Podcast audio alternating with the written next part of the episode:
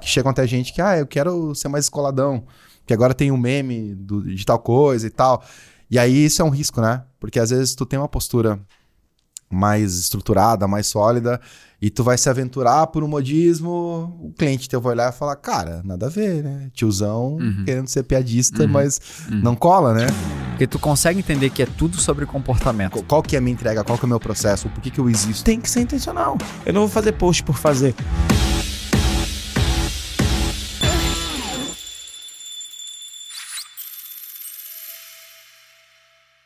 Está começando mais um Toca o Sino Podcast, o primeiro podcast que conecta times de marketing comercial para alavancar as vendas da sua empresa. Eu sou João Rosa. Eu sou Dani Botelho. E eu sou Clauber Rosa. Bem-vindo, Clauber. Clauber que Rosa também, meu primo, então é um prazer ter o Clauber aqui conversando com a gente. A gente já vai contar o porquê que a gente trouxe o Clauber, né? Mas, de novo, né? Um convidado muito especial, né, Dani? Assim Aham. como todos os outros, não É, é? verdade, é verdade. Um convidado especial. E outra, né? Eu compartilho de vários momentos da história aí do, do Clauber aí nessa jornada aí profissional. Que a gente começou mais ou menos no mesmo período aí. A gente tem histórias bem parecidas aí com relação à agência, comunicação e tal. Acho que vai ser um papo bem bacana. Até Exato. filho no mesmo nome a gente tem. É Exatamente. verdade, até filho mesmo nome. Muito, muito Me engraçado. Sinto até um pouco fora dessa conversa, uma conversa mais sênior, né? Então, é, pra mim é um pouco complicado. Enfim, mas vou tentar interagir com vocês aqui com Ah. os meus conhecimentos limitados. Mas vamos lá. Mas então, Dani, a gente trouxe o Clauber, já vamos passar a bola pra ele se apresentar. Mas para falar um pouquinho sobre branding, para falar um pouquinho sobre marketing, como que é, a própria construção da marca ela vai ajudar lá na venda, porque tem uma das coisas que a gente bate muito na tecla, que é a conexão marketing comercial. E essa conexão, essa conexão ela vem muito por conta da comunicação. Comunicação. A comunicação unificada de todos os setores. E o Cobra ele tem uma vasta experiência com isso, não só no marketing comercial, mas sim como que a gente alinha toda a comunicação de uma marca, que vai desde a internet, é, até onde as pessoas recepcionam clientes, as pessoas falam na internet ou falam mesmo com o cliente na ligação, Sim. vendendo e tudo mais. Acho que a gente vai falar um pouquinho sobre isso. E claro, conhecer essa, essa trajetória do Clauber, que foi é, uma trajetória que ele estava contando pra gente aqui muito interessante, com várias viradas. E o Clauber sempre teve um pensamento fora da caixinha, assim, para fazer todos os movimentos que ele fez na trajetória profissional. Então acho que a gente vai falar um pouquinho sobre isso, não vai é? Ser, vai ser bem bacana. É, quando a gente fala do método Toxino, né? A gente faz essa conexão entre marketing comercial e algumas pessoas perguntam, ah, mas vocês fazem o marketing? Eu falo assim, não, a gente não faz o marketing, mas a gente ajuda essa comunicação do marketing para que ela seja verdadeira e para que o marketing, para que o comercial também consiga fazer essa conexão, essa fala contínua, né? E, e tem muito do trabalho do Clauber aqui que está dentro do método Toxino, porque essa comunicação, essa informação que soa verdadeiro para o próprio negócio, soa verdadeiro para a própria empresa, e aí como é que ela fala para o mercado, né? Sim. Acho que aqui é legal porque é, é como se a gente estivesse entregando a nossa parte do método e o Clauber, né, no, no dia a dia da- da- do próprio negócio dele, ele utiliza dessas informações para ir com, ir com o consumidor, conversar com o consumidor, trazer esse cliente ideal, né? Sim, Então vai sim, ser bem bacana essa exatamente. conversa aí. Massa. É, então, Clauber, agora vamos passar a bola pra ti. Se apresenta. Galera, esperem muitas risadas, porque o, Clauber é um cara extremamente é, engraçado. Então, ele é bem expressivo também. Então, a gente vai se divertir aqui em alguns momentos. Obrigado. Então, com a se bola apresenta, passada. cara. Conta a tua história pra gente. Manda lá. Ok. Bom, meu nome é Clauber, né? Tô há pelo menos uns 20 Glauco? anos. Glauco. Não é Cláudio, na verdade. É Glauber. Glauber. É. Foda-se. Na verdade, eu, tipo, a pessoa me começou a falar meu nome. Ele falou, é isso aí, eu não perco muito tempo, né? É, tem uma história que, já cortando o Clauber aqui no início, que é, que é Ah. muito engraçado, que ele tem uma camiseta e tá escrito é, Klaus e Glauber, Glauber e Glauco. e Clauber por último, né? Qualquer um funciona. Tá É, não, é que tinha, geralmente, como eu cuidava bastante da parte comercial da Tekken, então às vezes o cliente ligava pra lá e falava, eu quero falar com o Glauco, eu quero falar com o Glauber. O, o Klaus tá aí. E aí até o, o amigo meu, meu ex-sócio, ele, ele falou, cara, porra, tu tem cinco nomes, né? Tanto que no meu aniversário me deram essa camisa, né? Até hoje fica aí. Mas E enfim. Por que, é. que o teu nome é Clauber? Já se descobriu? O tio Cláudio já falou? Ah, não vamos entrar nessa. O problema não é o que o que o meu nome é, o que ele poderia ter sido, né? Ah, E tinha um tom no final aí, meu pai chegou e falou: corta isso aí, deixa só- Tom. É, mas putz, nunca falei isso em público. Meu Deus! A vibe da minha mãe era bombástica. essa. Para, para, para. Não, não, seja assim familiar. Vamos, vamos falar de.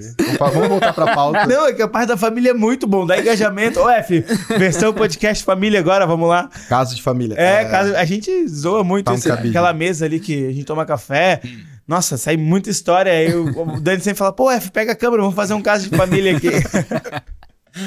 Mas vai lá, cara, conta Bom, fora a questão do nome, né? Então, eu, acho que eu já tô no mercado há um tempinho, assim, pra ver muitas mudanças, né? Hoje eu acho que a gente Tempinho. É, idoso, né? Mas é, lá no, né, por volta de 2000, mais ou menos, comecei é, numa primeira grande agência ali de Joinville, né? É, comecei num cargo de web designer, na época, que, que era isso, né? Era um monstro e tal. É, mas nada mais do que era né, alguém que tinha uma visão um pouquinho mais de, de ambiente digital. Na época, o ambiente digital ainda era muito construído né, de forma artesanal, internet chegando, e, e sites, e homepages e tal. E eu já gostava disso, né? Já gostava de desenvolver para esse tipo de, de mídia, assim. Então eu entrei como um alienígena dentro da agência. Eu olhava os diretores de arte, tipo, eles olhavam, falavam, o que é essa porra de web designer aí? Mas, pô, tu faz uns sites aí, né? Pô, botão anima e tal. E os caras super no impresso, assim. Aham. Então, é, eu bebi muito, né? De, de conhecimento da galera de direção de arte. Na época ainda. é, bem, bem tipo aventureiro, porque eu não tinha formação, mas já tinha muita intuição. Então, grande parte da escola veio com, com um grande diretor de arte que eu conhecia, assim. Depois entrei na faculdade, publicidade e propaganda, fui pegando, né, a parte teórica e metodológica e tal. É, mas enfim, na época foi uma escola bacana, já sentia que era isso que eu queria, digamos, pro meu futuro. Afinal, hoje eu tô trabalhando com o X, que eu que é uma consequência até profissionalizante do meio, né? Porque antigamente o web designer nada mais era do que um designer formado com uma especialização em mídia digital, né? Só que como tudo estava sendo meio construído ainda, é, consolidando, né? Tecnologias e afins, era tudo muito. A cada semana tinha uma tecnologia nova e tinha uma tendência nova, cada um fazia de um jeito. E meio que a gente construía interface com uma certa noção de identidade e era isso. O site estava ali pronto e tal. Não tinha nem hoje em dia como ter uma ramificação de redação para a internet, né? Escrever para Google e tal. Antigamente o redator tradicional, às vezes de um conteúdo mais jornalístico, escrevia para a internet também, para sites, não para né, jornalismo digital. Enfim, acho que teve uma escola legal. Dali eu fui para mais duas agências. Eu peguei experiência de metodologia de como quantificar o teu trabalho. Porque naquela época tinha muito o conceito, o modelo de trabalho de FI. Só que essa última agência que eu trabalhava, ela tinha uma pegada diferente. Ela, contabiliza, ela pedia para os colaboradores contabilizar as horas. Esse projeto, bota ali quanto começou, quando terminou, horários e tal. Na época, meio, meio jovem, achava que aquilo era, porra, querem me controlar aí, que Legal. ódio e tal. Mas no fim eu via que aquilo vinha junto com, com o boleto, com a fatura, e aquilo justificava, inclusive, para o cliente pedir ou não alterações. Legal. Porque se não tinha essa regra, o cliente, pô, vou pedir alteração até cansar. É, assim, não. não. um parênteses aqui. É legal, porque a gente fala tanto de processo comercial, né? Uhum. Mas é, algumas agências, ou né, quem normalmente hoje trabalha com ag- agência digital, ou cliente trabalhando com ag- Uhum. agência digital, às vezes não sabe que a agência precisa de processos, né? Conduz processos, Uhum. para que a parte criativa ela tenha uma condição e tenha preço, né? Tenha precificação, Sim. tenha valor e seja organizado, né? Uhum. Mas legal. Não, isso, isso acho que foi uma escola, porque a partir desse último trabalho que eu tive ali, acho que eu consegui pegar meio que um todo de vivência em agência, né? Processos, formas de, de, de- como é que eu vou dizer, precificar, trabalhar em grupo, ter processo criativo, é, conhecer processo de impressão, porque como eu vim do digital, eu não tinha muita noção né, de gráfica, semic, impresso. É, acompanhei algumas impressões, enfim, isso tudo acho que me deu uma bagagem pra depois, num, num novo momento ainda trabalhando ali, eu comecei a pegar bastante frila. Cara, frila, frila, frila. Ao ponto de eu olhar e falar, cara, eu já tô ganhando o que eu ganho aqui. Na época eu tinha acabado de ter o Nicolas, né? Então era bem novinho, assim. Recém-nascido. E aí eu fui trabalhar em casa. E a demanda começou a aumentar, comecei a ter contato mais com a parte comercial. Então, fazia o comercial, fazia a proposta, fazia o trabalho. Meu, isso tava virando um caos, né? E começou a ter uma demanda tão alta que eu, até na época, trabalhava com meu ex-sócio com alguns filas de site. Ele fazia parte de desenvolvimento programação. Eu falei, cara, vamos se juntar, vamos, vamos criar um negócio junto e tal. E assim a Tekken foi criada, né? Quase hoje 13 anos de, de existência. Mas na época, de novo, a gente somou conhecimentos, né? Somou clientes, é, foi desenvolvendo meio que o nosso jeito de trabalhar.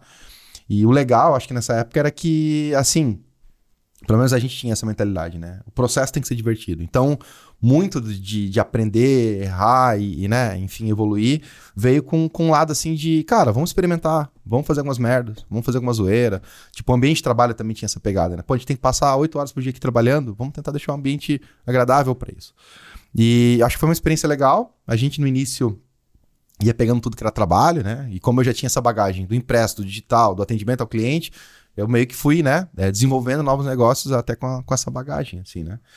E, cara, foram, foram momentos, assim, eu acho, da empresa, né? A gente chegou no momento que é, a gente começou a desenvolver clientes, começou a preencher é, o faturamento. Teve uma época que a gente estava com quase 150% dos custos já garantidos, porque tinha recorrência, né? A gente atendia bastante rede social, bastante post pra internet, aquelas coisas que a gente olhou e falou: não tem mais espaço para ser divertido, a gente tá ganhando dinheiro, mas tá, tá chato. Tipo, eu levanto de manhã e vou lá pra agência, eu sei que tem 250 posts para serem criados, que a gente sabe que nem é tão legal, que nem vão ler, mas o cliente falou que, como o concorrente está fazendo, a gente tem que fazer. E a gente chegou no momento que ele falou: Cara, eu não cheguei até aqui para fazer um trabalho que eu não acredito e eu acho que não é isso. Aí, coincidentemente, na época tinha, um, tinha uma proposta. É, eu, não, eu não lembro agora qual era a empresa exata, mas era a galera aqui de Floripa. Eu acho que vocês conhecem ali da. Da Clint. Eu não sei se é da Clint hoje em dia ainda, né? É por isso que eu não vou determinar nomes. Mas um pessoal aqui de Floripa que fez um, um processo grande assim, transformação, transforma sua agência. A gente foi lá para São Paulo. A gente teve em contato com, com o George agora, há uma semana atrás. Ele falou Não. exatamente que eles É. começaram a Então vender essa deve- É, mentoria. transformação digital, se Isso, não me engano. Isso, exatamente. É, eles mesmos. É, cara, foi assim, foi o meu sócio pra lá, a gente falou, a gente precisa ir pra lá, é isso. Os caras falavam muito com a nossa dor, sabe? Assim, ah, tu, tu tá no momento onde tu tá trabalhando ali, tu tá triste, não é isso que tu quer, o cliente ainda fica te usando como operacional, pô, tu tem tanto conhecimento, tu não quer transformar isso, tu não quer ser a ponto de referência. Uhum. E a gente, é isso, é, queremos. E aí a gente foi atrás disso, né? É, ficamos acho que uns dois, três dias lá numa imersão bacana. Que basicamente eles falaram tudo aquilo que nunca ninguém tinha falado pra gente. A gente falava entre a gente, mas, cara, tem alguém que já passou por esse caminho, que já foi agência, que já chegou no seu ponto de, de mutação e tá compartilhando. Então, pra gente foi muito significativo. A gente voltou de lá falando, cara, é, vamos mudar nosso processo comercial, vamos parar de atender esse tipo de demanda por recorrência. A gente vai perder recorrência, vai ter que correr atrás de novos projetos, projetos consultivos, com início, meio e fim. Vamos desenvolver uma metodologia para isso. Tanto que quando a gente resolveu é, é, partir para esse tipo de trabalho, a gente fez a metodologia em cima da própria técnica, né? Uhum. E nessa época a gente conheceu bastante conceitos é, relacionados a Canvas, a trabalho de. Como é que eu vou dizer? Trabalhos colaborativos, né? Com, com, com metodologias ágeis, com, com as pegadas de post-its, as pegadas de, de experimentação, assim, mais colaborativa. Não era mais os, os sócios da, da Tekken fazendo o trabalho pela empresa. Galera, Design vamos sentar aqui. né? Eu lembro que tu Isso. trocou muita ideia sobre isso lá atrás. Que, ah, a gente tá usando design thinking aqui, não sei o quê. Cara, isso mudou muito a nossa visão, porque é, a gente saía do computador, a gente saía do, do eu acho, do, do brainstorm tipo meio aleatório, Uhum. para ter um- uma guia do que a gente quer fazer. Então, quando a, gente- a primeira vez que a gente fez a nossa proposta de valor, que a gente começou a argumentar os prós, os contras, onde que a gente é bom, né? A gente começou a entender aquilo ali como. A gente começou, na verdade, a entender aquilo como um guia pra gente, mas depois a gente usou isso pros próprios clientes. Uhum. Então, foi os, os primeiros momentos que a gente começou a botar processo dentro de um trabalho de agência, no qual a gente já sabia que a gente não queria ser uma agência. Aí a gente entrou num outro conflito, né, de, de, de identidade.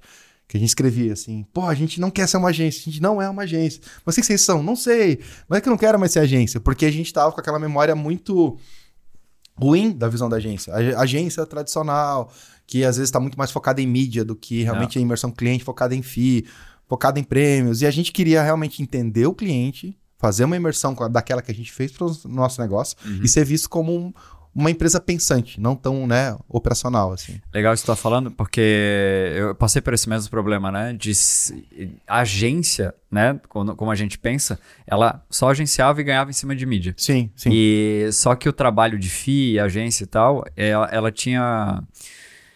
Ela era inchada, né? Sim, bastante. Se cobrava FIIs pesados Sim. por pouco resultado, Uhum. só que o cliente não entendia que ele pagava uma conta que não fazia sentido. Com baixo resultado e tal. E aí vem, né, um grupo, e que provavelmente né, a Taken também, também estava nesse movimento, que é, cara, eu não preciso cobrar essa exorbitância, mas eu preciso, né, de estar junto contigo e a gente fazer o resultado dar certo e fazer a operação dar certo. E a gente quebra essa, esse movimento. E você passou por isso, é isso? Sim, sim, sim. É, tinha um- ah, na verdade, tinham clientes que a gente já pegava meio traumatizados.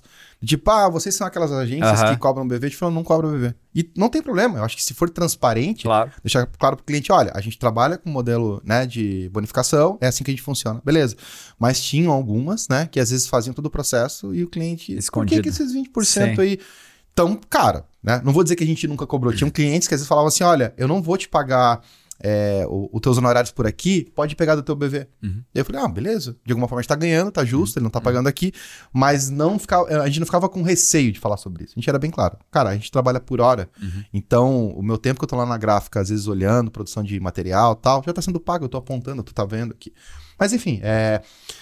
fora isso, eu acho que o processo que a gente testou com a gente com a própria ideia, né, do Golden Circle, do Canvas Model, a gente começou a, a meio que entender como isso funcionaria para os nossos clientes, né? O que, que a gente queria vender para os nossos clientes? Aí foi que a gente chegou na ideia de, cara, a gente, a gente já faz marca, a gente já faz material publicitário, a gente já faz site, pô, a gente faz ações de campanha. Meu, a gente precisa aprender branding. Foi aí que a gente foi atrás de capacitação para isso, né? Buscou alguns cursos bem, bem, digamos, expensivos, mas que deram um resultado, uma visão, né? A gente botou o pessoal para trabalhar em cima disso, a gente entendeu, dominou esse assunto, e aí começou a modelar a metodologia para isso. Uhum. Então, quando a gente é, experimentou o branding com a própria técnica, a gente foi para outros clientes e foi aperfeiçoando, foi tirando, foi mexendo. E a gente falou, cara, tá aqui o método. E quando a gente teve o método e começou a ter a possibilidade de vender ele, a gente basicamente é, é, começou a adquirir novas, novas contas, novos projetos. Não porque a gente tinha uma apresentação em PowerPoint legal, não porque a gente tinha talvez um site tão legal. Era a oportunidade de a gente mostrar como a gente trabalhava. O que se conecta muito lá com o Golden Circle, né? Uhum. Que não era o que a gente entrega. A gente pode entregar uma boa marca, um bom design, um bom texto, mas é como é que a gente trabalha. A gente nem tinha um porquê, né? O, aliás, é, o porquê que a gente existia. Isso ainda era muito da gente. Às vezes o cliente vai lá e fala, ah, porque a gente gosta da zoeira, gosta de criar é, com, com, autonomia, com confiança, mas isso ainda era muito nosso. Então, o, a metodologia, que era o meio do, do, do círculo dourado ali, é, abriu muita porta. Né? Às vezes o cliente olhava e falava, cara, o jeito que vocês trabalham é muito legal. Eu gosto disso, eu quero participar, porque a gente já entendia de alguma forma que quando o cliente não participava do processo, ele não se sentia corresponsável. Uhum. Então, a liberdade dele para falar gostei, não gostei, era muito clara. Agora, quando ele participava, cara, a gente reduziu em 90% esse tipo de problema. Uhum. Que às vezes a gente ficava revoltado porque, pô, mas por que, que ele foi alterar aquilo? Porque ele não tinha conhecimento de causa, porque uhum. não estava envolvido. Uhum. Quando a gente bebia da mesma fonte, criava aquilo de forma colaborativa, cara, o problema não era se estava certo ou estava errado, era um refinamento, sabe? Era um ajuste, era um ponto que não foi pego. E, e o cliente era responsável por aquilo também, então ele não ia se sabotar. Ele nem tinha porquê, né? Porque ele estava ciente que o processo começou com uma imersão, foi levantamento de informação, foi um benchmark que foi apresentado. Uhum. Então, e não era só o cliente, né? A gente não falava mais só com o dono. A gente sempre tentava buscar, cara, me traz alguém do operacional, me traz alguém do financeiro, alguém do pós-venda. Porque aí, em algumas reuniões, nessas imersões que a gente tem com a metodologia, a gente via até um conflito de visão de negócio. Uhum. Porque para o cliente a empresa está perfeita, ela não tem erros. Mas o cara que está lá atendendo o cliente fala, não, mas aquele cara lá, foi aquele mesmo problema que aconteceu semana passada. Aí o cliente, ah, isso é um problema. Então a gente não pode, às vezes, na hora de tirar uma estratégia de conteúdo para rede social, ficar é, valorizando um ponto que ele não tá bom. Porque se a gente sabe que isso aqui é uma deficiência, se eu falar que é uma mentira, isso lá, ah, não, mas a gente é muito bom em tempo. Não, a gente não é bom em tempo, então não vamos valorizar esse atributo. Porque se a gente falar que a gente entregou em uma semana e a média de entrega é de três semanas, o cara vai lá e vai berrar, falar, cara, vocês não entregam em três semanas. Então esse cuidado, né, de ouvir todas as pontes e encontrar um equilíbrio, assim. Isso era muito valorizável, porque é aí que dava o tom de que, que tipo de atributo eu posso trazer, acho que para minha rede social, para minhas argumentações comerciais, e aquilo que eu devo evitar e melhorar. Então, essa conversa acho que era bem significativa, assim, nessa época. Assim, isso foi abrindo clareza, a gente foi, né, sendo visto realmente como alguém de inteligência, não mais operacional. Uhum. E, cara, assim, é, teve um momento de adaptação, teve um momento de, de a gente pensar em ter processo de pré-venda, pós-venda, de gerar, né? Porque antes, uma vez que tu fechou um contrato de um ano, que ele estava garantido um ano, tu não precisava ter essa cultura de correr em novos negócios. Então, também foi um amadurecimento, até para a gente entender, né, como conectar o nosso marketing com o nosso comercial, que na época basicamente era o meu sócio. O meu sócio seria o marketing eu seria o comercial. Então a gente tinha que ter essa conversa. Eu tinha que. Eu não diria abrir vendas, porque na época a gente já usava bastante o Google, o Google Ads e dava muito certo, o Instagram também. É, ele fazia essa nossa pré-venda, mas quando chegava na hora de fazer a venda, mesmo o fechamento, aquele encantamento, uhum. com o, a certeza do processo que a gente tinha, cara, a gente falava, a gente fala até hoje, né, com certo, com certo brilho no olhar, então o cliente vê aquela empolgação e fala, cara, é isso, o jeito que vocês trabalham é o que eu quero ter aqui dentro. Sim, quero ter realmente uma empresa que trabalhe desse jeito. E acho que isso abriu bastante porta, mudou a nossa mentalidade. A gente acabou tendo uma, como é que diz, uma nova interpretação sobre, sobre o próprio modelo de trabalho. Né? Antes da pandemia, a gente já tinha essa cultura de trabalhar remotamente, de ter alguns encontros presenciais. E hoje a gente percebe né, que é, todo dia, e né, se a gente tem a possibilidade de trabalhar remotamente, mas todo dia ter que ir lá para o escritório, sentar, essa qualidade, essa troca, hoje ela, ela é muito feita né, por ambiente online. Não quero dizer que a presença não seja importante. Pelo contrário, até esses dias eu estava aqui, né, com vocês, eu olhei e falei, caramba, faz tanto tempo que eu não trabalho uhum. presencialmente com alguém. Mas é, eu quero dizer que alguns pontos, eu acho que do modelo de trabalho contemporâneo foram cortados. A gente A gente já usava certas metodologias para trabalhar remotamente, tanto que os nossos clientes, a maioria não são de Joinville, são de fora. Então, é. esse experimento antes da pandemia, de já vender projeto para fora, de já fazer imersão com, com board, com canvas né, totalmente online, já dava, dava resultado. Tem cliente que até hoje a gente tem é, projetos grandes, expressivos, mas que a gente nunca viu o cliente pessoalmente. Então, isso funcionou. E, de novo, a gente abriu, acho que, mercado muito pela, pela, pela forma que a gente acreditava que a metodologia poderia mudar. E aí a gente entendeu que não, a gente pode ser considerado um, um, um, grupo criativo, um grupo consultivo, um grupo que vem com experiência digital, mas que tem conhecimento de agência, mas que isso é convertido para o tal do, do branding, né? Eu acho que era o uhum. ponto inicial que a gente, uhum. a gente tinha falado aqui. É, tu, tu, falou de, de algumas coisas que hum. até queria te questionar sobre isso, né? Porque hum. é, você fala dessa mudança aí na visão que você tinha. Que, caramba, esse tipo de post em rede social não vai funcionar. A gente bate muito numa tecla é, para a área de vendas e para a área como um todo que uhum. a venda tem que ser sempre sobre o cliente, Sim. não sobre o produto. Uhum. E a gente acredita muito nisso. Só que isso não vem do comercial, isso começa no marketing. Desde a produção de conteúdo, a forma que é pensado os posts, ela tem que ser intencional no ponto de tem que ser sobre as dores, sobre os desejos do cliente. E o Dani trouxe até uma visão, eu queria que tu compartilhasse também, Dani, sobre é, esse momento de ser sobre o cliente. É, também vai muito do nível de consciência que ele está e o quanto uhum. que essa produção de conteúdo sobre o cliente é lá para aquela galera que está lá embaixo, para elevar nível de consciência, para depois a gente fazer os posts, ah, eu sou foda, eu faço isso, eu faço aquilo, é depoimento. E eu queria que introduzir esse assunto. Uhum. Até esses dias eu estava num, num, grupo de WhatsApp de pré-vendas, né? A gente estava falando muito sobre isso. E aí saiu uma polêmica lá que era um post de alguém da área do marketing falando que não fazia o menor sentido o marketing ser cobrado pelas vendas. Não fazia o menor sentido o marketing estar é, tá sendo é, pressionado porque a venda não acontece. E aí vinha, veio essa discussão. E aí, marketing vende ou não vende? E aí, João, a gente sempre tem essa, né, cara? Ele tá no jogo ali para ajudar a vender e é Sim. é isso. Ele vai fazer essa, essa, esse despertar de desejo. Uhum. E aí, nessa, nessa questão da, da, da, introdução de consciência, o que acontece mu muitas vezes, e que eu compartilho, a gente já conversou nos bastidores aqui, a gente vai trazer, quando a gente põe o, o metoxino e traz todos esses elementos do DNA da marca, da essência do dono, né? Que a gente vai lá realmente na essência, uhum. é, a gente consegue ter massa crítica de informação para entender qual é o momento da dor, da necessidade do cliente, ou que ele nem sabe ainda que tem. E normalmente, quando o marketing não tem essa informação, né, vem uma agência de fora e simplesmente vomita ali um, um, monte de post, um monte de coisa e não conhece a essência. Sim. Aí o que que faz? Aí vira um marketing vendedor. Ele uhum. quer vender a solução. Só fala sobre o produto, só fala sobre o produto. E o que acontece é que quando eu falo só sobre o produto, é uma pequena parcela né, do grupo. De, desse, desse fio consumidor. Uhum. O cara tem que ter muita consciência que aquele produto resolve aquela dor e aquele problema que eu tenho. Então, esse público consciente ele é muito, muito pequeno. E, e o brand vem para isso para o quê? Para antecipar essa tomada de decisão pelo produto, que é eu vou, eu vou entender primeiro o que é a, a solução, depois o que, que é o problema, para despertar ainda o problema. Então, o que a gente viu ali naquela discussão é, cara, não adianta o marketing achar que ele não vende, é, porque ele, ele vende, só que o, o problema é que ele está vendendo é para a última ponta. Isso. Né? Só falando de tipo, meu, jogo confete aqui, vendo só, só sobre produto, trago a consciência só, só sobre produto.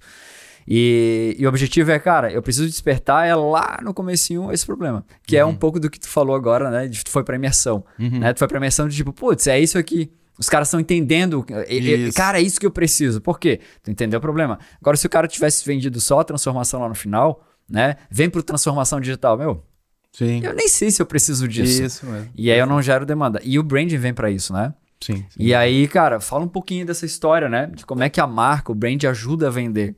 Como é que foi essa virada de jogo de tu de tu entender que, cara, é, como é que eu chego no, como é que eu chego para um departamento de marketing, como é que tu, né, é, ajudou a trazer essa consciência com, essa, com, esse, com esse time de marketing. Perfeito. É, é, eu até quero só fazer um ponto antes, que eu acho que foi bem interessante, que é assim, quando tu conecta o marketing comercial, é, isso bem experiência, acho que por instinto mesmo. Uhum. Algumas vezes que eu chegava na empresa, que eu conversava com o departamento de marketing, eu queria conversar com a galera comercial. Porque eu queria entender o que, que geralmente quando tá vendendo, o que, que o cliente pede, o que, que dói, o que que. Sabe? Tipo, era pelo comercial que eu tentava buscar os insights para a parte de marketing. Porque ali tinha muita dor. Uhum. Tinha cliente, por exemplo, na área de varejo, né? É, que eles falavam, cara, eu adoro essa loja porque ela, ela tá no bairro, mas ela tem cara de loja de shopping de centro. Meu, isso serviu muito insight para falar, cara, é uma loja que não é cara, mas ela tem, tipo, uma experiência agradável dentro do Olha bairro. que riquíssimo isso. Eu não porque, preciso. Sim? Cara, o que tu falou agora é, é basicamente a exemplificação de quando a gente fala marketing comercial conectado. Uhum. Não é um contra o outro, é um usufruindo das informações Ações que o do outro tem para entregar esse tipo de resultado. Então, é, através do comercial que te trouxe essa informação, uma informação boba que é, o- só quem tá na ponta consegue ouvir. Dificilmente o cara vai vir na rede social e meter, ah, meu, eu gosto dessa loja porque ela parece de shopping. Não, ele vai falar com o vendedor que criou uma conexão próxima. E, e aí é o exemplo, caramba. O vendedor vai lá, passa pro marketing, o marketing começa a explorar aquilo. Cara, é sensacional isso. Não, pra tu ver isso lá em, em até que em 2011, isso lá em 2012, né, foi um ano depois, é, com essa loja de varejo foi bacana porque a gente foi em todas as lojas conhecer, falou com todas as gerentes, com as vendedoras, e, e a nossa, e o nosso BI era o sistema deles de venda. Que a gente tira aí um extrato pra ver é, quem que é o público que compra, é mais homem ou mulher, sabe? Tinha informações ali, a gente queria buscar isso, mesmo de forma ainda meio, como é que eu vou dizer, roots, assim, artesanal, porque tava ali, tava a conversa com o, o- quem tava de frente com o cliente, quem ouvia, Uhum. e às vezes até tinha informações que eram mais ricas do que o próprio dono. Porque por mais que ele comprasse, tivesse a visão né, do negócio como um todo, o dia a dia, o que faz o cliente comprar mais de um produto ou parcelar, é o crediário, é o, é o estilo da loja, o atendimento. Pô, muitas, muitas vendedoras falavam, o jeito que a gente atende é diferente. A gente conhece o cliente, a gente liga pro cliente, avisa quando chegou algo novo. Então essa ideia de, até que chegou no slogan, né, ah, conquistando pessoas. Porque tinha uma conquista ali de região. A loja acabava criando não diferencial, porque tinha essa proximidade, né? O cliente não era um código, não era um lá no CRM, mais um número. uhum. Tinha, acho que essa esse bairrismo ali, né? Que trazia meio que a- Proximidade. é, essa proximidade. Que, né, querendo ou não, com a profissionalização dos processos de venda, às vezes com grandes corporações, acaba, né, esfriando. E, e esse, esse, negócio de, ah, é daqui e tal, meio barriça, é ali, a Uhum. vendedora me conhece, chegou um produto novo, já manda né, pro WhatsApp. Isso tudo foi, foi dando essa cara, né? De uma Uhum. loja que entendia o público, mas que também, tipo, é, como é que eu vou dizer? Deixava essa relação meio sem ser forçada, né? Não é tipo, ai, miga, vem cá que tem... um-" Não, é, cara, chegou aquele produto que aquela semana passada tu veio aqui, não tava aqui e tal. Então esse cuidado, esse carinho, acho que essa atenção, assim, foram insights que a gente pegou mesmo indo, né? Em, em chão de loja, vendo como é que funcionava. E, de novo, é, era o comercial que tava ali, né? Era quem tava vendendo. E já o marketing, não, ele tinha noção de quanto foi investido em rádio, quanto foi feito em TV, quantos banners foram impressos. É, e isso tudo são informações importantes, mas que conectado com a visão comercial, Sim. a gente consegue saber que talvez a TV não estava dando tão certo, Uhum. que talvez as ações, né, não deveriam ser de determinado produto, mas um outro que Sim. estava sendo pedido na loja e que a compra maior foi feita para ele. Que também tem isso, né? Tem a parte de logística de compra, Uhum. que se o cliente, se a gente não sabe que foi feita uma compra gigante, né? A gente não- às vezes não vai nem ter é, critério para sugerir determinado produto promocional junto Sim. com o cliente. Ou, né, às vezes vem uma demanda do marketing, ah, vamos anunciar bota porque é o que tá na moda, Uhum. né? Se fosse um exemplo assim de produto. Mas, mas você tem isso em estoque, é, pior que a gente nem tem tanto, né? Acho que não, sabe, chegava nesses conflitos Uhum. É. que vezes eram meio básicos É, é, assim, né? E é legal isso que você falou, a gente tava falando no bastidor, né? De, de BI, né? De, Uhum. de ter uma base de dados onde o tanto comercial quanto principalmente o marketing Uhum. possa beber, né? Sim. A gente tava falando aqui que eu tava trabalhando com uma empresa que tinha BI, tinha dois, tinha dois colaboradores e eles não utilizavam. A agência que acabou utilizando a informação. É muito louco isso. Sim. E hum, a outra coisa, ontem aqui a gente estava com um convidado aqui e no bastidor tinha um grande professor meu e tal, e a gente acabou trabalhando junto, ele é um Sim. consultor de grandes empresas. E a gente estava comentando uma história de uma empresa, inclusive, lá de Joinville. E a empresa foi botou a agência em xeque, né? Tipo, caras, ou vocês dão resultado para mim agora, ou eu vou botar essa outra agência aqui para dar resultado. E normalmente o que uma agência faria é ir partir para comunicação, né? É ou não é? Sim. Ah, Normalmente o raciocínio é esse. A gente vai, vai lá, não, vamos fazer uma campanha que vai ajudar a vender. Cara, ele disse assim, Dani, a gente parou tudo, suspendeu tudo, foi conversar com a área comercial, foi visitar o, o lugar onde ele estava com maior demanda, assim, de, de um Uhum. problema de, de, de, de vendas e foi para ponta. Ficaram 20 dias percorrendo. Resumo da história, não adiantava fazer a parte de, de comunicação, porque se a pessoa consciente do produto, consciente do produto, fosse buscar na loja, o vendedor da loja não sabia nem que tinha o estoque do produto na, na loja. Sim. Como é que vai fazer comunicação com isso? Então, é, vinha esse trabalho então de bastidor para então a comunicação vir para vir, vir o jogo. Sim. E aí foi feito todo um trabalho de, de, de, de conexão com comercial na ponta, de operação, de entrega, um, um trabalho também de recepção do, do- dos vendedores de loja, para daí então a comunicação vir. E é muito louco. Aí fica aí o comercial dizendo que não vende, né? Ou o marketing dizendo que não funciona.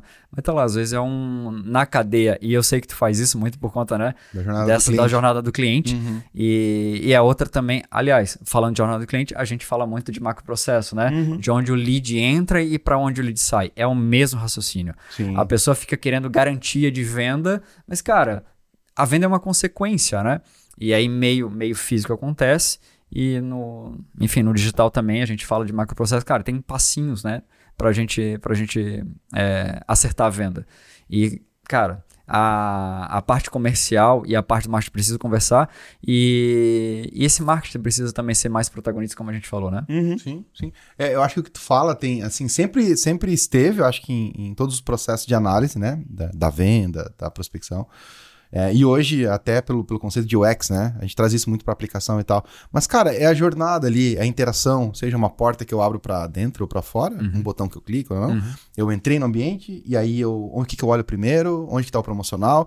Eu parei no carrinho do shopping ou parei na, na primeira gôndola e falei, não era isso. Uhum. Então, é, é- é entender essa experiência, óbvio, eu acho que do meio físico, em alguns pontos pode ser mais fácil, outros não. Mas, cara, o mercado tá aí desde sempre colocando chocolate no final do caixa, Sim. porque, cara, é, eu vou comprar isso tá aqui, eu já tô chegando. Uhum. Então, me atrai muito entender isso, né? O comportamento nessas nuances, assim. Óbvio que hoje o nosso forte é no, no meio digital, né? É muito legal essa história, né? Essa questões de produtos, produtos na gôndola ou perto Uhum. para o cara tomar decisão, né? É, olha só que legal. Tem um cliente que ele participou dos treinamentos na época do EAG e aí numa das estratégias de crescimento, de alavancagem, ele entendeu que ele tinha uma loja de material de construção e pelo público dele ser homem, ele precisava, ele queria aumentar esse, esse ticket médio de compra no final da venda. Uhum. E aí, fazendo teste, fazendo teste, ele colocou Presto Barba na, na boca do caixa. Porque, como 90% dos clientes dele eram homens, o cara ia lá, olhava, ah, um Presto Barba, preciso de Presto Barba, preciso de Gillette, levava Gillette também. Entendendo o público, entendendo para quem ele estava vendendo Sim. e entendendo, é, é, claro, não talvez algo tão grande de é, experiência do cliente ou usabilidade do cliente, mas é conectando o, o que, que esse cara vai ver no final da experiência ou da passagem dele na minha loja que pode fazer com que ele compre mais. Então, uma loja de material de construção estava vendendo é, Presto Barba, Gillette. Cara, isso faz, faz total sentido com o que tu tá falando, né? Então começa a falar, meu, qual que é o botão, onde é que eu vou parar, onde é que eu vou, mercado tá aí há tanto tempo. E aí, às vezes, as pessoas saem um pouquinho fora da caixa para entender como é que eles vão é, aumentar as vendas com coisas simples. E é botar esse produto. Sim. Tem, tem algumas histórias também que a galera colo é, coloca fralda do lado da cerveja. Vocês já ouviram falar isso? Porque Não, não ouvi falar, mas faz sentido. Mas faz sentido. o cara vai no mercado, precisa comprar fralda, ou vai comprar cerveja, já lembra da fralda. Não lembro da fralda. E pega a fralda. Ou vice-versa, né? Vai comprar fralda, putz, criança, deixa eu pegar uma cerveja aqui também. Uhum. Então, tem várias estratégias dessa de merchandising Uhum. que, que são, são muito legais de analisar, assim, por Sim. que isso aqui tá desse lado, e etc. É. A gente vai trazer um, um convidado, ó, é, um convidado que é um amigo meu, que ele trabalha mais de 10 anos na área de merchandising, em supermercado, gerente. Pô, que massa. É legal, legal. de com, com marcas muito grandes. Hoje ele trabalha é, exclusivamente para Piracanjuba e ele vai contar um pouquinho dessas histórias, dessas estratégias e coisas que ele fez, como por exemplo, numa das campanhas aí no último ano que ele revolucionou foi no Dia das Mães ele colocou uma massagista dentro do é, do supermercado e, cara, aquela ação com a massagista de entregar pra mãe fez as vendas, tem um pico enorme de vendas. Umas coisas fora da caixa. É muito assim. legal isso que você tá falando, porque a, a minha trajetória é mais ou menos da mesma época do, do Clauber. E eu tive a oportunidade de, durante uns Hum. três anos, fazer planejamento digital ao lado de um cara que fazia o planejamento, vamos chamar de tradicional, né? Uhum. E, e aquilo ali quebrou um pouco do, do- das minhas crenças do tipo, não, só o digital funciona e tal. E, cara, e foi muito legal porque a gente ia pra gôndola, ia pra ver a jornada desse cliente, e aí, cara, quando ia pro online, uf, explodia, né? Porque tu consegue entender que é tudo sobre comportamento. Sim. E aí tu tá falando, eu tô louco pra entender essa jornada desse, desse teu parceiro aí, porque tinha várias técnicas de gôndola e tal que era muito legal. Né? É, produto às vezes fora, deslocado, não um produto tão direitinho pra aumentar ticket. Cara, tinha muita coisa legal sendo feita na gôndola e que inclusive são utilizados na estratégia de e-commerce também. Então tem umas coisas muito legais também. Tudo baseado em experiência de usuário, né? É, e dados, eu acho que é isso. Eu- é, os dados não precisam ser só os dados estatísticos, né? No sentido números, números, números, né? É, é muito, eu acho que, de comportamento, né? O que aqueles números querem dizer? Que tantas pessoas, nesse momento, quando compraram esse produto, cara, a Amazon faz isso muito bem, né? Esse cara compra e sempre compra esse. Ele já vai surgir para um outro que, olha, já pensei por, né, por ti, mas tu comprou uma câmera, vai querer o suporte para ela, para poder gravar, então já leva junto, né? Eles fazem isso, acho que é muito, muito o claro. cross-sell, né? Ele vai É, adicionando. isso, isso, exatamente. Então, assim, eu acho que em suma, entender, é, pensando na jornada, né? Tem lá a parte do, do, do marketing, é, trazendo clientes para né, a entrada na loja ou para o ambiente digital do cliente. E aí tem a venda, né? Seja uma pessoa ou seja argumentação ali dentro daquela interface para vender. Então, assim, é, é, existe, acho que deve existir uma troca de conhecimento para saber como o cliente interage quando ele chega até aqui. A gente, como agência, falava, né? Olha, eu não posso garantir a tua venda. E depois a gente foi criando essa consciência. Porque é, eu, vou, eu vou trazer o cliente até a tua porta, mas eu não sei como é que o cara vende. Uhum. E aí que a gente descobriu que tinha muito, muita gente, né? O clássico só trabalha aqui das 8 às 18, só trabalha aqui, moço. É, mas que não sabia o que tava fazendo direito, sabe? Uhum. O quê? Minha marca é foda assim? É, mas não. E aí foi quando, nas primeiras entregas de branding, muitos clientes falavam assim, donos de empresa principalmente, cara, isso aqui que vocês trouxeram, é, eu preciso que meus colaboradores vejam isso, que eles entendam por que, qual- que é a minha entrega, qual que é o meu processo, por que, que eu existo, é, qual que é o meu estilo de fala, como é que é a minha pegada, como é que é o meu script, é, qual que é a minha identidade. Porque eu acho que o, é, o termo, né, por mais que acho que para pessoas às vezes leigas, né? Ah, o que que é branding? Tá, um nome meio chique para fazer uma marca bonita. Não, eu acho que ele é uma evolução muito clara, né? De conhecimentos, de técnicas, para fazer uma gestão da marca adequada para o teu público. É, e, manter, é, e na verdade o branding ele é contínuo, né? Ele, ele é cíclico. É, ele é muito alinhado aos seus objetivos de negócio, aos seus novos produtos, a uma adequação de público. Então ele está sempre ali preocupado em manter o teu, a, a tua linha de comunicação adequada em todos os canais, que era um outro ponto que a gente tinha. Às vezes o cliente tinha uma pegada de uma linha mais descolada, funcionava muito bem é, em determinados meios sociais, mas chegava na loja, cara, por obsequio que o senhor quer aqui nesse shape de skate ou coisa parecida. Não, tem que, sabe, teria que manter esse diálogo, porque quando a gente fala em persona de marca, tem muito isso, né? Se minha marca fosse uma pessoa, que pessoas que ela seguiria, que redes sociais ela usaria, como é que ela falaria, ela se comportaria? Então, é, eu acho que esse cuidado com a linguagem é muito forte, né? Por isso que É, até. e a linguagem é tão importante que ela ajuda a formar tribos, é, esse jeito que a gente se comunica. Sim, e esse sim. livro aqui, que é o Tribos, né, que a gente tá aqui, Uhum. ele fala muito em rela- em relação a isso, né? Como que eu transformo essa minha marca Uhum. para ela ser amada pelos outros? Como é que eu construo esse movimento, que não necessariamente precisa ser uma marca de empresa, mas pode ser um movimento pessoal, construção desse movimento. E as linguagens, as falas, os termos, é, os bordões, eles são muito importantes Uhum. para toda a minha comunicação. E ela começa lá no marketing e termina dentro da loja ou no telefone, eu atendendo algum cliente. Então, isso que você está falando, essa, construir essa persona da marca, é, cara, esse livro aqui, cara, do Seth Godin, ele é sensacional porque ele traz muito essa construção de tribo, essa construção de movimento, essa construção de eu preciso que as pessoas é, transformem a minha abordagem com as pessoas totalmente intencional. É nome do jeito que eu chamo elas. Então, lá no, no EAG a gente tinha o, o comandante, é o, o Wendel Carvalho tem o, o imparável. Imparável. É, então, a- essa galera vai construindo diversos termos que é, até hoje a gente brinca, né? Então, eu recebi um, um cliente do EAG para gravar com a gente. É, é o comandante. Ah, não, teve tem um comandante que vai vir aqui gravar com a gente. Eu saí do EAG já fazem seis meses, mas eu ainda continuo chamando os caras de comandante, porque na minha cabeça o empresário é comandante, porque aquele movimento me pegou, eu Sim. fiz parte daquilo. A gente até brinca, né? Agora eu sou comandante, porque agora eu sou empresário. Enfim, então, é, esse lance do jeito que a marca fala. Então, a, a galera chegava lá no EAG, por exemplo, a gente chamava todo mundo de comandante. Eram os comandantes. E, e- é o jeito do EAG. Agora, sa- os clientes sabiam que iriam no EAG, era o Tá Feliz, era os nossos jargões, era. E aí, comandante, tudo bom? Então isso conectava muito com o cliente na porra, caramba, os caras falam desse jeito, eu vou ser atendido desse jeito. Isso que você tá falando, né? Então, essa conexão de todas essas pontas pelo jeito que a marca se comporta. Sim, não, é, é perfeito. Acho que dá ressignificado é, a- em como ele para pra se olhar, né? Pô, Uhum. comandante, como tu falou agora. Não, porque tem uma carga de responsabilidade grande, porque tu direciona uma equipe. Pô, porque eu sou foda mesmo, né? Tipo, Uhum. é, às vezes uma palavra, um jeito de trazer na identidade ali da, da- de como aquela marca vê aquela outra. É a mesma coisa com o público, né? O jeito que às vezes uma marca trata o público com carinho, ou de um jeito, né, mais coloquial. Quando a marca tem espaço pra ser assim, né? Nubank mais é um escola- exemplo, o né? O Nubank até hoje é um exemplo, às vezes a galera até fala, né? É, porra, só falam do Nubank, só falam da Netflix. só- Mas, cara, é, tem um porquê, né? Eu uso o Nubank até hoje, né? Não tô fazendo. não tá- a gente não tá sendo pago aqui pelo Nubank. Nubank, inclusive, se quiser pagar. Mas, cara, até hoje eu gosto, eles se sustentam no brand deles, sabe? Até hoje, tipo, tu vê assim que não é o mesmo, não é a mesma pegada que tava lá há três anos, mas a, a- a identidade e o estilo da marca, ele, ele, ele se mantém intacto, né? É, é, a experiência com eles no atendimento, nas dúvidas, na aplicação deles, sempre tu vê alguma inovação. Então, é- esse cuidado em se manter nessa postura, né? Como uma marca que tá ali à frente das outras, talvez nesse segmento, explorando, testando, até mudando, né? Alguns viés que eram muito padrões, você nunca imaginava, né? Certos comportamentos, né? De instituições financeiras.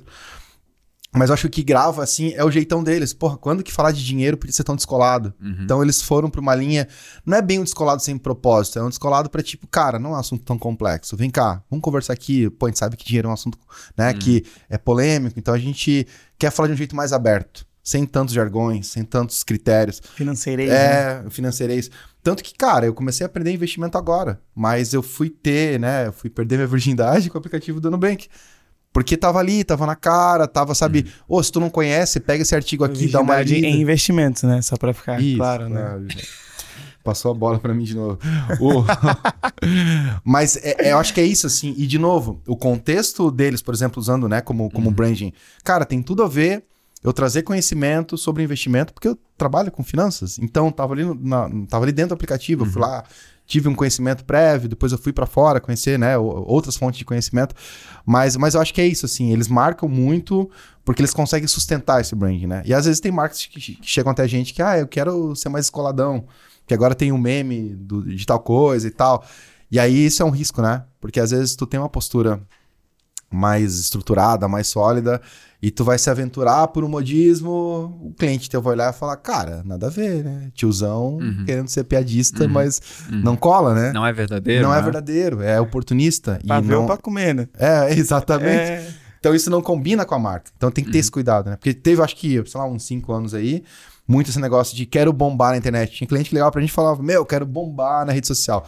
Falei, cara, hoje em dia, pra bombar, só se tiver, né, de sunga, com, sei lá, com alguns pompons, assim, faz um vídeo teu, tu vai bombar. Mas é o que tem. Não existe mais mágica, né? Pra tu bombar na internet. Tinha esses... é, esses vídeos mais virais que tinham tal, porra, isso virou desejo de consumo, né? Os caras, pô, eu quero fazer rede social, mas eu quero, quero aparecer. Falei, cara, hoje sem posicionamento, sem estratégia, e acho que nem é tão legal aparecer por aparecer, né? Pode ter alguma ação que gere algum engajamento, mas pegando lá nos primórdios o conceito de long tail, né? Quando tu vende um produto que às vezes não é tão varejo, cara, vai ser difícil tu bombar, porque nem todo mundo vai se interessar. Aí flerta lá com a ideia que a gente tinha quando fazia post pra rede social, a gente tinha uma piada interna, né? Lá vai a gente fazer mais um post do dia do não sei o que, que não tem nada a ver com o contexto do cliente. Que nem um dia a gente pegou um, um dentista, a gente, ficou- a gente foi fazer um trabalho de branding pra eles e antes foi fazer uma análise do que tinha lá. E era um absurdo, né? Tipo, no dia. Na Páscoa, o cara, como dentista, botando uma foto de um monte de chocolate. Falei, cara, tu justamente trata um problema que deveria ser, tipo, talvez pegar essa pegada e falar, pô, na Páscoa, toma cuidado, de repente Escova faz o teu filho escovar mais os dentes. Ou então, tal. né? E tava lá um chocolate. Pode comer ovo, mas chega aí na próxima semana, é, né? faz, uma, faz um preventivo. Feliz Páscoa, tô te aguardando. É, não, tava lá chocolate pra caralho, tipo, uma coisa que poderia ter pensado no porquê, né? Ou o dia de tal coisa. A empresa nem acredita naquilo, mas tem que fazer porque o meu, uma concorrente tá fazendo. Aí a gente chegava na máxima que é ninguém lê, ninguém liga. A gente queria ter uma camisa assim, né? Lá vai a gente fazer mais um post, né? Do nem li, nem Ninguém lerei. lê, Ninguém ninguém liga. Nem li, nem lerei. É, mas era isso. Foi aí que a gente teve esse insight. Falou, cara, não tem que ser uma, uma reprodução do que é feito, né? A gente pode é, meio que em bater, né? Tipo, com critério. Cara, precisa fazer isso mesmo? No, no outubro, no, como é que é? Outubro rosa, Rosa. né? Aham. Novembro azul. Aham. Então a empresa tem ações internas que são, são efetivas, representa. Uhum. Mas o cara nem liga pra isso, até faz piada sobre, né? Sim. Então, Não é verdadeiro. é, não é verdadeiro. Então, é- eu acho que essa é uma preocupação, que quando a gente mudou um pouco a nossa postura, deu mais sentido, assim, né? Ô, Clauber, é, mas assim, enxergando esse movimento, né, do ninguém lê, ninguém liga, né? Isso Era vem, na né? verdade, é, é, de uma ausência de, de protagonismo também, né? Sim. Meu, me vem aí e me ajuda aqui, mas eu acho que é isso aí que bomba, né? Isso. Terceiriza, tipo, Ah, se der certo é contigo, se der errado também, e te vira aí, né? Não tem essa verdade, né? Não tem, às vezes, um, um- alguém que... Um marketing que vai lá, abraça, conecta com o comercial, te traz informação, Uhum. tipo, cara, olha só, aqui funciona assim. uhum. Eu tenho isso aqui. Como é que a gente trabalha com a nossa comunicação? Como é que a gente trabalha pra gente ajudar as vendas a acontecerem melhor? Uhum. Não existe isso, né? Não, não até, até porque é muito baseado em achismo, né? Tipo, olha, tinha um comentário de clientes, por exemplo, que eu ouvi dizer lá que outra agência, lá no outro cliente, fez isso e bombou pra caramba. Uhum. Acho que vocês têm que fazer também. Porque o Waze agora tá dando resultado. Acho que vocês têm que ir lá ver o Waze. Eu falei, porra, mas, cara, dentro do segmento dele não funciona o Waze, né? O tipo de publicidade ali específica. Então, era, era um tipo de. Acho que como é que eu vou dizer? Espe- especulação meio, meio irresponsável até com o próprio negócio, né? Uhum. Tipo, será que isso vai ajudar a vender ou é porque tá na moda? Porque Uhum. outro cara tá fazendo? Tinha muito disso, né? De faz porque o cara tá fazendo. Uhum. E aí a gente chegava na máxima, é, se todo mundo tá fazendo a mesma coisa, qual que é o resultado que a gente vai ter, né? Uhum. Tipo, é- é- acho que eu... É, tem um ponto aqui que é muito importante desses últimos dois pontos que vocês falaram, Hum. que a gente trocou ideia, Hum. que é fazer as coisas de maneira intencional. Então, fazer os posts de maneira intencional. Qual que é o Uhum. porquê de trás de tudo aquilo? Porque a- a- o lance da intenção, uma das coisas que eu e o Dani a gente é, concorda muito, e inclusive é um dos valores do Tococino, é a intenção. Uhum. É, fazer as coisas de maneira intencional. A gente leva isso desde a produção de conteúdo no marketing, que é o, o, o post que eu vou colocar. Então, pô, se eu sou dentista, qual que é a intenção de eu colocar um post de Páscoa? É, até eu tô lá no campo de batalha vendendo, qual que é a intenção de eu fazer essa pergunta para o cliente, cliente? Então, eu bato muito nessa tecla de tudo tem que ser intencional, tudo tem que ser intencional. E, cara, quando tu começa a trazer esses exemplos de, de, de tudo que você viveu, é, pra gente conecta muito, faz muito sentido, porque tem que ser intencional. Eu não vou fazer post por fazer. É, a frase ninguém lê, ninguém liga, é muito, muito isso. Por que, que eu vou fazer essa questão de o post da Páscoa para um dentista, se ninguém vai ler, ninguém vai ligar. Não tem intenção por trás. E aí os empresários hoje eles caem nessa armadilha que você fala, que é muito comum. Meu, estão fazendo lá, vou fazer também, mas por que, que eu vou fazer? Qual que é a intenção de eu fazer isso aqui? Eu tenho que fazer 200 ações. Por que, que eu tenho que fazer 200 ações? Qual que é o resultado que eu estou esperando dessas 200 ações? Ah, porque tem um cara que está fazendo esse tipo de funil, tem um cara que está fazendo esse tipo de pergunta. Por que, que eu vou fazer essa pergunta? Qual que é a intenção que eu tenho por trás dessa pergunta? Então, tudo isso está relacionado às pessoas viverem num mundo com 200 mil informações. Eu estou consumindo muito, muito, muito, muito conteúdo o tempo inteiro e eu não olho para o meu negócio, não olho para o que eu estou fazendo, não olho para o meu time comercial, não olho para o meu time de marketing para entender se essa enxurrada de coisas, essa gama de informação que eu estou consumindo vai ser intencional para o meu negócio e vai fazer com que isso faça com que eu chegue onde eu quero chegar. As pessoas esquecem disso, elas só Sim. querem, vou fazer a coisa nova, vou fazer a coisa é nova, vou fazer a é coisa é, nova. Isso, nossa. Qual que é a nova tendência? Qual- Isso. Ah, Agora, o, o Threads que saiu. Uhum. Legal, vou fazer porque tá todo mundo fazendo. Qual que é a minha intenção com a porra dessa nova rede social? Uhum. Como que eu vou pegar essa rede social e vou trans- transformar ela em um diferencial competitivo, em uma forma de eu atingir mais pessoas, em uma forma de eu divulgar melhor o meu trabalho, de eu conscientizar meu cliente. Ah. No final, como que eu vou fazer isso fazer virar venda? As pessoas esquecem de transformar as coisas de maneira intencional. Faz por fazer. E fazer por fazer tende a não dar resultado. Sim, sim. Eu, eu acho que é, é, isso que tu fala me lembra de uma experiência quando é, começou a ter marcas que bombavam na internet. Muitos clientes falavam: é, mídia tradicional não funciona mais, o negócio é Sim. só internet agora. E eu, cara, eu não acredito nisso, sabe por quê? É, primeiro, porque tu não é um e-commerce só, tu tem loja física. Uhum. Então o cliente passa por ambientes físicos. E ele, quando vê talvez um outdoor, ou vê alguma coisa numa rádio, ou vê alguma coisa física, é, ele entende que a tua marca, ela, ela- do mesmo ambiente que ele vai fisicamente, ele, ele, ele, vê uma intervenção muito mais significativa do que só a publicidade digital. Então tem que cuidar um pouco, né? Às vezes as escolhas que tu faz, só isso ou só aquilo, a moda agora é isso. Porque, cara, o outdoor continua dando certo. Às vezes a pessoa chega e fala, ah, eu vi uma promoção lá no outdoor. Uhum. Cheguei até, né, até o teu ambiente por causa Cara, disso. eu ia falar esse exemplo agora, que você tá, eu acho que tu vai falar o que eu vou falar. Não. Meu, primeiro só um ponto do outdoor. É, as coisas são complementares. Sim. Não é porque um funciona que o outro deixa de funcionar, então tu falou perfeito. Sim. E muitas vezes o outdoor, ele não é o que vai fazer o cara tomar a decisão de compra, mas é onde eu vou conseguir manter o meu produto na cabeça do cliente onde ele está Sim, passando. sim. Porque a compra ela não é feita apenas de um único impulso. A compra é feita de uma é, de micro é, contatos que o meu cliente vai tendo com a minha marca, ou com aquele assunto, ou com aquela dor, para fazer com que lá no final ele tome a decisão de compra. Então, o outdoor talvez eu não consiga medir o ROI dele, Uhum. Mas ele pode me ajudar a converter, porque eu, tô entrando na cabeça do cliente. Agora, nesse movimento de as pessoas ficarem falando de caramba, isso não tá funcionando mais, isso não tá funcionando, não tá funcionando mais. Cara, hoje tá muita gente batendo. E-mail marketing não funciona mais. E-mail marketing não funciona mais. Como que não? Cara, a gente acabou. Assim, ó, faz dois dias, três dias, sei lá. Quando que a gente comprou? É, faz quatro dias, quatro dias. Quatro Aham. dias, gente- segunda-feira, né? Aham. Não, domingo. Isso. Domingo, foi Domingo. Domingo. A gente comprou a porra de um treinamento. Desculpa pelo gravão. A gente comprou um treinamento vindo de e-mail marketing. Não tava olhando stories, não tava olhando nada. Recebemos um e-mail. O que, que aconteceu no e-mail? Aham. Pô, que legal isso aqui, vou clicar. Calhou com a Clicamos, dor, calhou com tudo, assim. Né? Compramos de uma mídia que a galera tá batendo. Ah, isso não funciona mais, não funciona mais. Funciona, cara. Não, claro que funciona. Bem feito, funciona. Talvez ele não tenha é, hoje os e-mails, a taxa de abertura que tinha há seis anos atrás, mas feito de maneira intencional, com conteúdo correto, comunicando com a audiência do jeito certo, Sim. falando sobre o cliente, não só sobre o meu produto, Sim. faz com que todas as estratégias funcionem. E aí vem naquele ponto que tu bateu, que é o Omnichannel. Eu saber me comunicar em todos os canais com o meu cliente. E da maneira correta e intencional, não é soltar um monte de coisas diferentes em todos os canais diferentes. Não. É uma única comunicação sendo explorada por todos os canais. Uhum. Porque hoje a gente sabe, e aí sim é necessidade, é, não é só o digital, não é só o físico, é um conjunto dos dois. E cada vez mais essas mídias elas vão se com- complementando, né? Sim. Então, é, porra, é, ah, agora é só na internet que funciona. Não, como é que eu junto as duas coisas? Um exemplo muito bom era quando bombava era o Masterchef. Caramba, o Masterchef ou ah, os, os, os programas de reality show, eles conseguiram pegar a internet para fazer com que eles voltassem a bombar. A história do Big Brother. Por que, que o Big Brother teve duas edições que tava caindo e bombou? Porque eles conseguiram utilizar muito bem a internet para alavancar o resultado. Utilizar as mídias sociais para alavancar um resultado de uma plataforma de televisão, TV aberta que. Ah, TV, anunciar em TV aberta não funciona mais. Como não? McDonald's bombou anunciando no McDonald's e todas as outras redes. Investiram uma caralhada de milhões no, no Big Brother naquelas temporadas 20, 21, 22, sei lá, no meio da pandemia. Por quê? Porque conectou a internet com a mídia tradicional e aquilo, bum, explodiu, não é?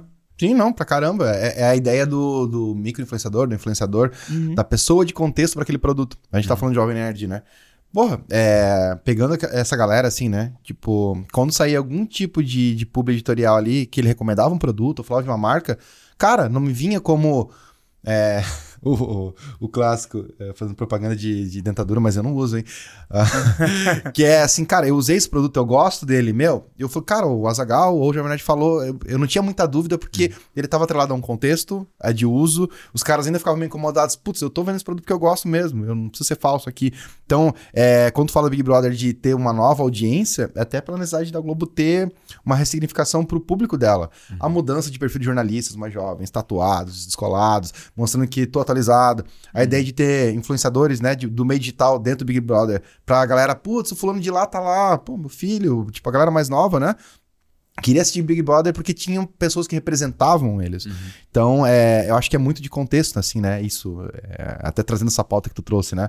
É, a televisão volta a ter protagonismo porque ela, ela faz um cross com o que tá lá na Eu internet. ia falar isso. Cross né? media. É, total. Cross media. uma vez trouxe um não conceito- se sabe onde começa, não se sabe onde termina. É. É É, o- é- é o lance é a frequência, né? E ângulo, né?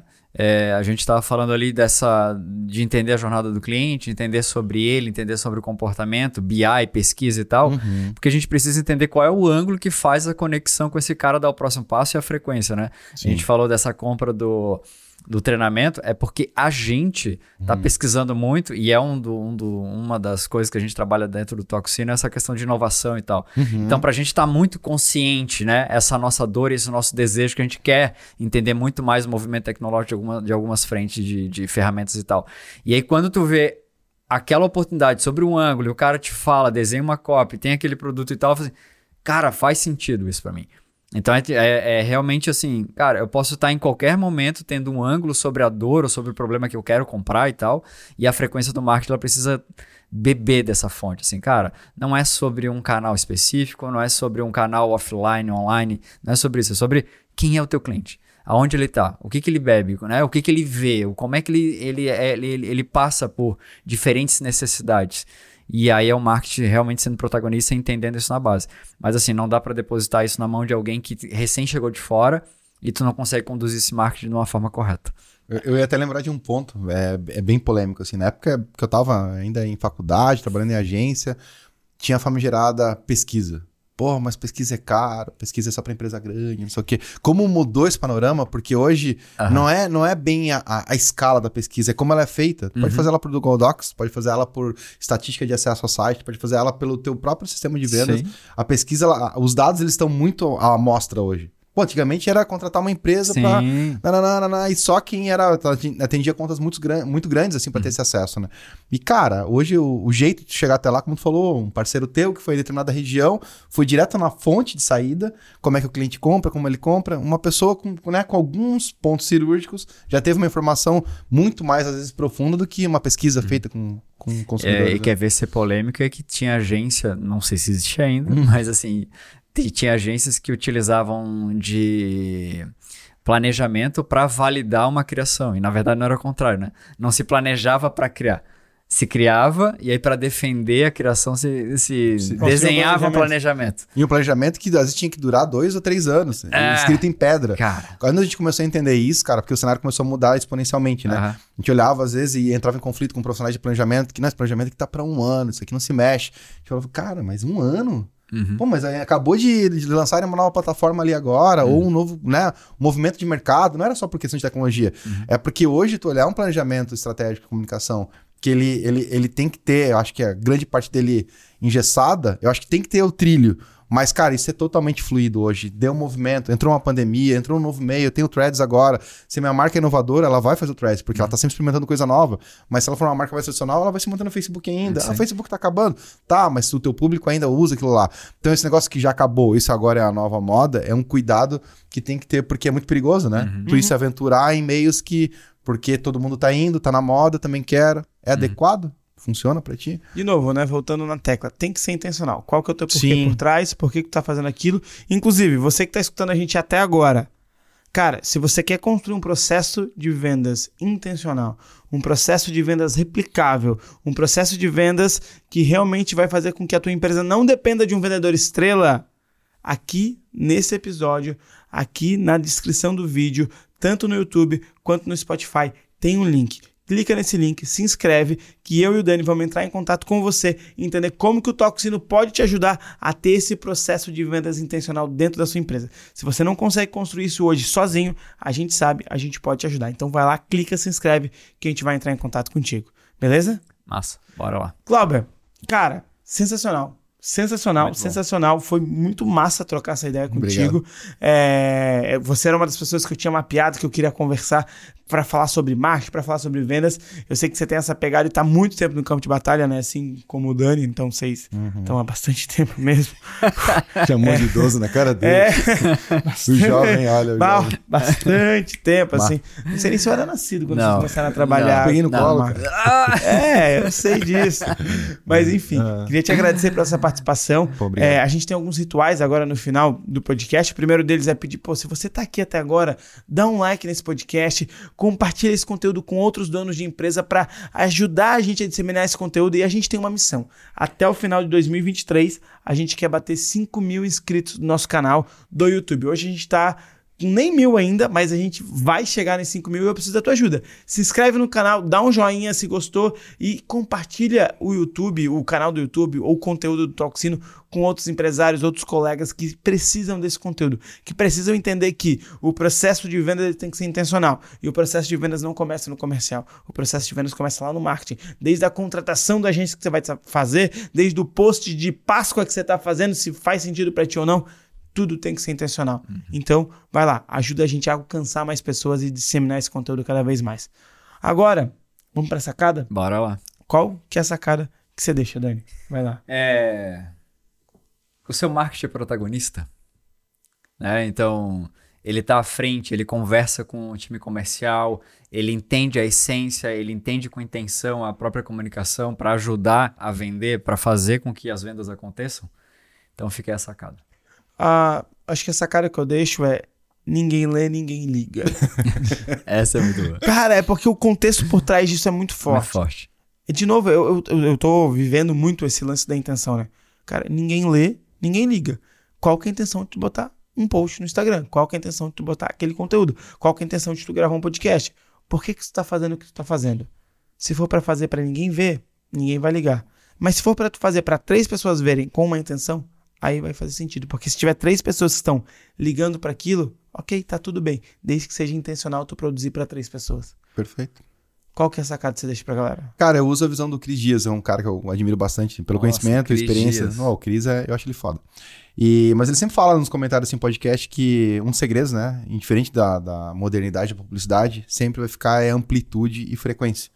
E acho que serve pra vida, né? Às vezes, quando tu quer pegar um hábito, tu quer criar uma rotina, cara, é, a frequência disso te faz absorver aquilo. Então, às vezes, uma marca que tá ali, né, uh, em vários meios com amplitude e a frequência dela de em contato com o cliente, eu acho que traz, né, é, é, pelo menos essa comunicação um pouco mais aproximada. Ou, né, trabalha com diferentes públicos ali, né? Porque às vezes o público tá vendo outdoor, vai estar tá vendo uma rede social, vai estar tá uhum. vendo uma rádio, sei lá, enfim. Mas acho que a sacada é essa, é manter isso com contexto, claro, né? Não adianta ficar fazendo uma publicidade aleatória. Acho que amplitude, frequência e contexto, talvez, né? Eu acho que seria isso. Que hoje dá sentido para isso que o João até falou, né? Não adianta ser desproposital. Tem que ter um sentido, senão é só mais um na fila do pão, uhum. querendo falar de um assunto que todo mundo já tá de saco cheio e não tem uma. Acho que uma identidade própria quando fala daquilo. Uhum. Eu acho que é por aí. Massa. Clauber, queria dizer que foi um prazer inenarrável te ter hum, aqui obrigado. no nosso podcast e gravar mais um conteúdo para vocês. E por último, né? O nosso convidado, ele toca o sino com vontade. Bora com lá? Vontade. É.